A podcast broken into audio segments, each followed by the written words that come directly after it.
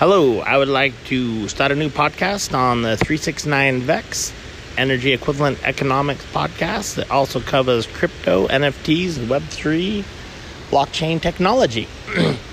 so, as I have observed the flow of water in nature, it is set up to represent the way that currency or energy flow. And I use the word currency because currency is a derivative of current or like a current from a stream or a river that flows that is banked.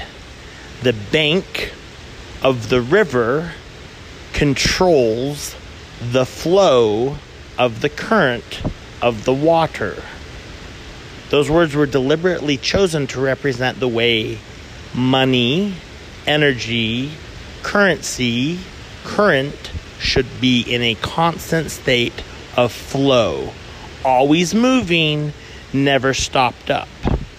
And the bank of a river or the bank of our money helps manage and ensure that it flows and flows in the right direction to the right people and it can be shifted. You can alter the bank to alter the flow of the current. So, water or energy and electricity is always flowing, it's always in motion when it's being used most efficiently and effectively. It should always be flowing, not stopped up in the hands of a few, but constantly in a state of motion and flow and moving. So, a concept of old money, which is money that has been in the hands or the possessions of such a tiny, small group for generations. Some would speculate thousands of years, if not hundreds, seems counterintuitive to the way that currency or money or energy is intended to be in a constant state of flow or motion currency flow. And it would appear that if for whatever reason money is all stocked up or stockpiled or not flowing throughout the economy, then the concept of trickle down, if there's no trickle or flow because it's stocked up in the hands of a few, does not work.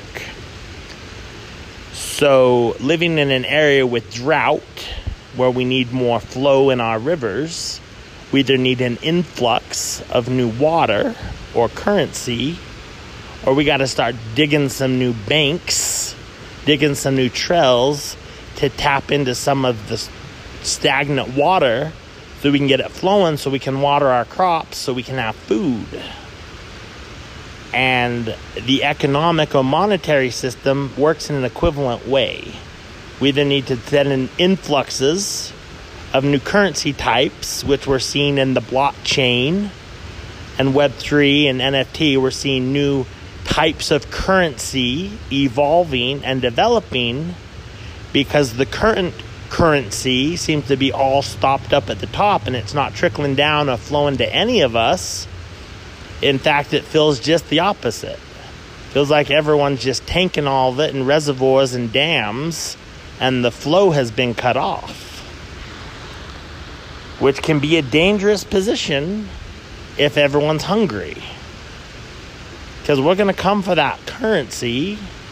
We're going to come create new access points to the dams to get the rivers flowing again because the rivers need to have a strong current coming down the banks of the rivers.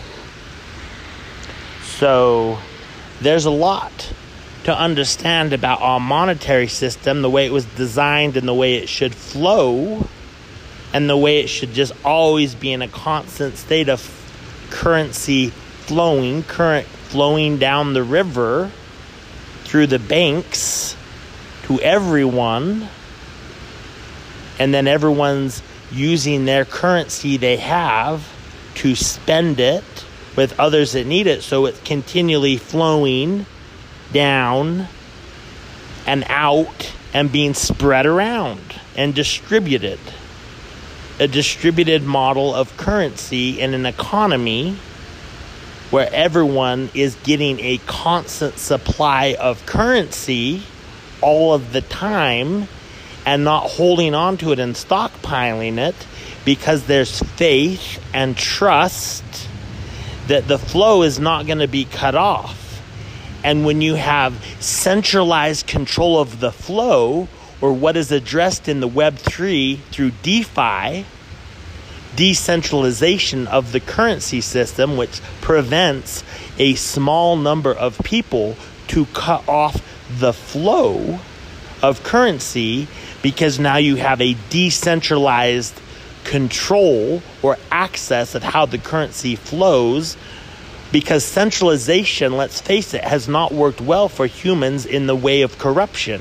Anytime you have such a centralized power of currency among a few people, it has always bred corruption.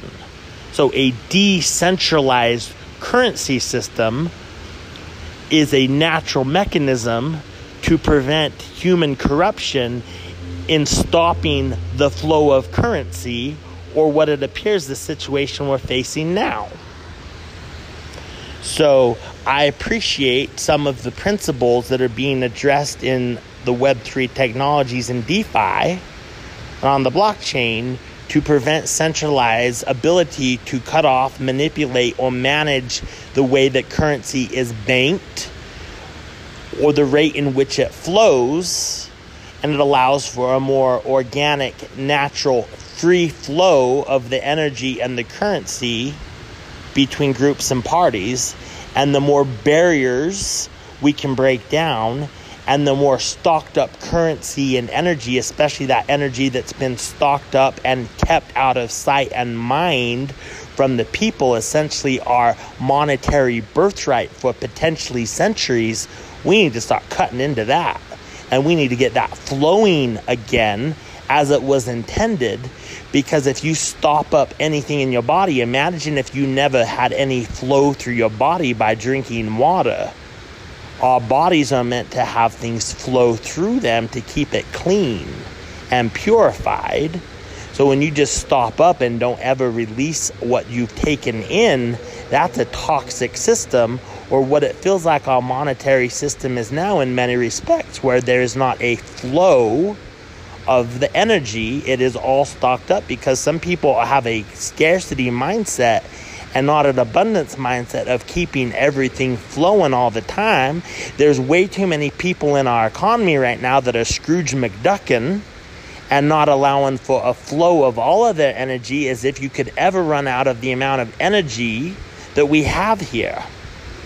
We can always create more and more and more, and the less people are Scrooge McDuckin on the currency and just stockpiling it all for themselves and not allowing it to be naturally reintroduced and flow through the economy, the better we'll all be, including those that are so interested in maintaining so much control of the currency because it's flowing now and the economy is growing and we're seeing massive net gains in all types of GDP metrics we've never even counted for before because there's enough flow for people that want to be or do something.